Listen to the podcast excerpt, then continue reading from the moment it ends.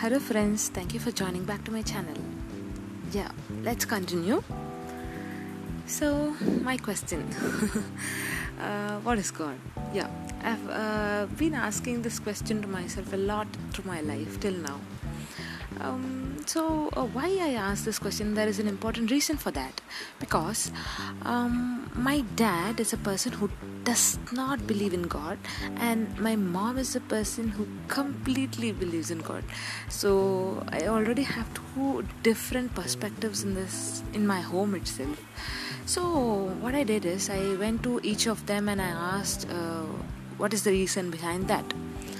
First, I went to my mom and I asked her, uh, Why do you believe so much in God? What God has done for you, and have you seen God? Those stuffs. Uh, when I was a kid, that is what I wanted to ask. So I asked that. So she told me, like, uh, if you believe in God or if you worship God, God will do all the good things to you. And whatever you wish, you want, you can ask God and He'll give it to you. Um, that's why I believe in God. Uh, he, she told me, and that is the answer that anyone will tell me who is believing in God. Then I went to my dad. Okay, uh, dad, mom says that whatever you wish, you want, if you ask God, He'll give you. He'll give you. Then why don't you believe in God? He told me like, I don't believe in God.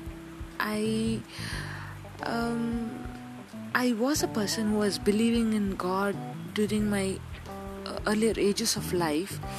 And when i grew up and i met with an accident uh, um, which is so personal to me from then i stopped believing god.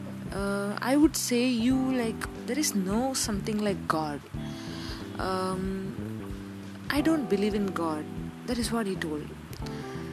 I respect these two different perspectives but still now i don't know what to follow i'm still confused so i had an, another person to go and ask so that's when the secret the magic um, which uh, made me believe what she said and that was my belief for uh, a part of my life so wait till my next episode to listen to that secret and magic Thank you for joining. Bye bye. Take care.